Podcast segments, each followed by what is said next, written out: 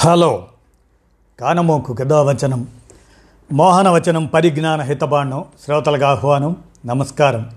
చదవదగునెవరు రాసిన తదుపరి చదివిన వెంటనే మరొక పలువురికి వినిపింపబూనిన అది ఏ పరిజ్ఞాన హితబాండమవు పో మహిళ మోహనవచనమై విరాజిల్లు. పరిజ్ఞాన హితబాండం లక్ష్యం ప్రతివారీ సమాచార హక్కు ఆస్ఫూర్తితోనే ఇప్పుడు. భారత రాజ్యాంగం ప్రగతిశీల కూర్పు అనే అంశాన్ని మీ కానమోకు కథ వచ్చిన శ్రోతలకు మీ కానమోకు స్వరంలో ఈనాడు సౌజన్యంగా వినిపిస్తాను వినండి.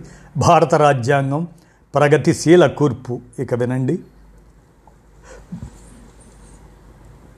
దేశం అభివృద్ధి చెందటం అంటే అద్దాల మేడలు రంగుల గోడలు కాదు. ప్రజల నైతికాభివృద్ధే నిజమైన దేశాభివృద్ధి. రాజ్యాంగం ఎంత మంచిదైనా దాన్ని అమలు చేసేవారు చెడ్డవారైనప్పుడు అది చెడ్డదిగానే మిగిలిపోతుంది. రాజ్యాంగం ఎంత చెడ్డదైనా దాన్ని అమలు చేసేవారు మంచివారైతే అది మంచిదిగానే నిలుస్తుంది అని డాక్టర్ బిఆర్ అంబేద్కర్ అన్నటువంటి భారత రాజ్యాంగం ప్రగతిశీల కూర్పు అంశాన్ని ఇప్పుడు వినిపిస్తాను వినండి. పంతొమ్మిది వందల యాభై జనవరి ఇరవై ఆరున రాజ్యాంగం అమల్లోకి రావడంతో భారత్ సర్వసత్తాక ప్రజాస్వామ్య గణతంత్ర రాజ్యంగా ఆవిర్భవించింది.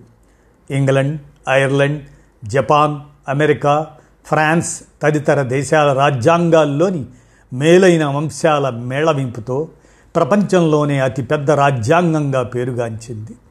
ప్రజల హక్కులకు సమాజ వికాసానికి దేశ ప్రయోజనాలకు అవరోధాలుగా నిలుస్తున్న అనేక సమస్యలకు రాజ్యాంగ సవరణల ద్వారా పరిష్కారం చూపుతూనే ఉంది. మూడు వందల అరవై ఎనిమిదవ అధికరణం ప్రకారం రెండు విధానాల్లో ఈ సవరణలు సాధ్యమవుతాయి. కొన్నింటికి పార్లమెంట్లో సాధారణ బలాధిక్యం ఉంటే చాలు. రెండో విధానంలో మాత్రం పార్లమెంట్ ఉభయ సభల సభ్యుల్లో టూ థర్డ్స్ మెజారిటీ హాజరై వారిలో సగానికి పైగా సవరణలు సమర్థించాలి. కనీసం సగం రాష్ట్రాలు కూడా ఇందుకు అంగీకరించాలి. ఇలా ఇరవై ఇరవై ఒకటి అక్టోబర్ నాటికి నూట ఐదు రాజ్యాంగ సవరణలు చోటు చేసుకున్నాయి.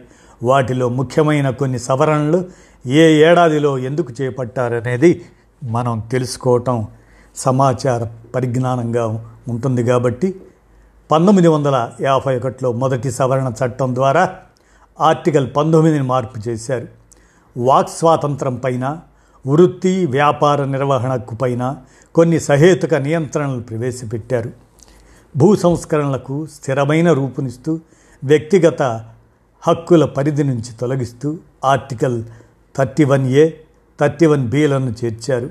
ఇక పంతొమ్మిది వందల యాభై ఆరు భాషా ప్రాతిపదికన రాష్ట్రాల పునర్వ్యవస్థీకరణకు మార్గం సుగమం చేస్తూ ఏడవ సవరణ తీసుకొచ్చారు. దీంతో ఏ బి సి డి ప్రాతిపదికన రాష్ట్రాల వర్గీకరణను రద్దు చేశారు. దేశ భూభాగాలను పద్నాలుగు రాష్ట్రాలు ఆరు కేంద్రపాలిత ప్రాంతాలుగా గుర్తించారు. ఒకటి కంటే ఎక్కువ రాష్ట్రాలకు గవర్నర్ను నియమించడానికి రెండు లేదా అంతకంటే ఎక్కువ రాష్ట్రాలకు ఉమ్మడి హైకోర్టును ఏర్పాటు చేయడానికి ఈ రాజ్యాంగ సవరణ దోహదపడింది. ఇక పంతొమ్మిది వందల డెబ్భై ఒకటి రాజ్యాంగ సవరణ ద్వారా ప్రాథమిక హక్కులను తొలగించే అధికారం పార్లమెంటుకు లేదు అని సుప్రీంకోర్టు పంతొమ్మిది వందల అరవై ఏడులో గోలక్నాథ్ కేసులో తీర్పు ఇచ్చింది. ఈ క్రమంలో వచ్చిందే ఇరవై నాలుగవ రాజ్యాంగ సవరణ. ఆర్టికల్ పదమూడు మూడు వందల అరవై ఎనిమిదిలను సవరించడం ద్వారా ప్రాథమిక హక్కులు సహా రాజ్యాంగంలోని ఏదైనా భాగంలో మార్పులు చేసే అధికారాన్ని పార్లమెంటు కట్టబెట్టారు. రాజ్యాంగ సవరణ బిల్లులకు రాష్ట్రపతి ఆమోదం పొందడాన్ని తప్పనిసరి చేశారు. ఇక పంతొమ్మిది వందల డెబ్భై ఆరు రాజ్యాంగ సవరణలో నలభై రెండవ రాజ్యాంగ సవరణను కీలక పరిణామంగా భావిస్తారు. స్వర్ణ సింగ్ కమిటీ సిఫార్సులను అనుసరించి దీన్ని చేపట్టారు. పీఠికలో సామ్యవాద లౌకిక సమగ్రత అనే పదాలను చేర్చారు. రష్యా నుంచి గ్రహించిన పది ప్రాథమిక విధులను ఆర్టికల్ ఫిఫ్టీ వన్ ఏలో చేర్చారు. ఆర్టికల్ సెవెంటీ ఫోర్ వన్ ప్రకారం కేబినెట్ సలహాను రాష్ట్రపతి తప్పనిసరిగా పాటించాలని నిర్దేశించారు. సుప్రీంకోర్టు హైకోర్టుల న్యాయ సమీక్ష అధికారాన్ని పరిమితం చేస్తూ రాజ్యాంగ సవరణలను ఏ న్యాయస్థానంలోనూ సవాలు చేయరాదని విస్పష్టం చేశారు.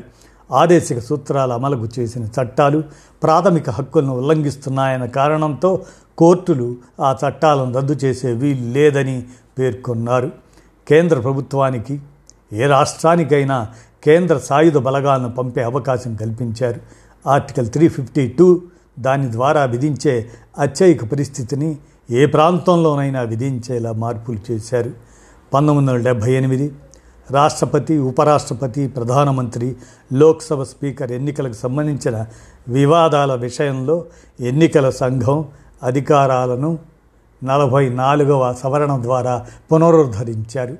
ఆస్తి హక్కును ప్రాథమిక హక్కుల జాబితా నుంచి తొలగించి చట్టబద్ధమైన హక్కుగా పేర్కొన్నారు. పత్రికా స్వేచ్ఛను పునరుద్ఘాటించారు పునరుద్ధరించారు. కేంద్ర మంత్రిమండలి సలహా లేనిదే జాతీయ అత్యవసర పరిస్థితి విధించకూడదని స్పష్టం చేశారు. ప్రాథమిక హక్కులకు హక్కులను దఖలపరిచే ఆర్టికల్ ట్వంటీ ట్వంటీ వన్లు జాతీయ అత్యయిక పరిస్థితులు రద్దు కావు అని పేర్కొన్నారు. కేబినెట్ నిర్ణయాన్ని పునర్సమీక్ష నిమిత్తం వెనక్కు పంపే వెసులుబాటును రాష్ట్రపతికి కల్పించారు. ఇక పంతొమ్మిది వందల ఎనభై ఎనిమిది ఓటు హక్కు అర్హత వయసును ఇరవై ఒక్కేళ్ళ నుంచి పద్దెనిమిదేళ్ళ కుదిస్తూ అరవై ఒకటవ సవరణ తీసుకొచ్చారు. దీంతో ఒక్కసారిగా సుమారు ఐదు కోట్ల మంది యువతకు ఓటు హక్కు లభించింది. దేశాన్ని సరైన దిశలో ముందుకు నడిపించే సత్తా యువతకు ఉందని వారిపై అఖండ విశ్వాసంతోనే ఈ నిర్ణయం తీసుకున్నామని నాటి ప్రధాని రాజీవ్ గాంధీ పార్లమెంట్లో చెప్పారు. ఇక రెండు వేల రెండు ఆర్థిక పరిమితుల కారణంగా రాజ్యాంగ నిర్మాతలు విద్యను ప్రాథమిక హక్కుల జాబితాలో చేర్చలేదు. అయితే కాలక్రమంలో ఆర్థిక పరిస్థితి మెరుగుపడటంతో ఎనభై ఆరవ రాజ్యాంగ సవరణ ద్వారా ఆరు నుంచి పద్నాలుగేళ్ళ వయసు బాలలకు విద్యను అభ్యసించే హక్కును కల్పించారు. తదనంతరం రెండు వేల తొమ్మిదిలో విద్యా హక్కు చట్టం వచ్చింది. రెండు వేల పంతొమ్మిది దేశంలో ఆర్థిక వెనుకబాటుతనం కారణంగా ఎవరు విద్య ఉద్యోగ అవకాశాల్లో వెనుకంజ వేయరాదన్న ఉద్దేశంతో ఈబీసీ వర్గాలను వాటికి రిజర్వేషన్లు కల్పిస్తూ నూట మూడవ రాజ్యాంగ సవరణ చేపట్టారు. ఇందుకు కుటుంబ వార్షిక గరిష్ట ఆదాయాన్ని ఎనిమిది లక్షలుగా నిర్ణయించారు. ఇవన్నీ కూడా భారత రాజ్యాంగం ప్రగతిశీల కూర్పుకు దోహదపడే అంశాలుగా భావిస్తూ మీ కానమోకు కథ వచ్చిన శ్రోతలకు మీ కానమోకు స్వరంలో వినిపించాను. విన్నారుగా? ధన్యవాదాలు.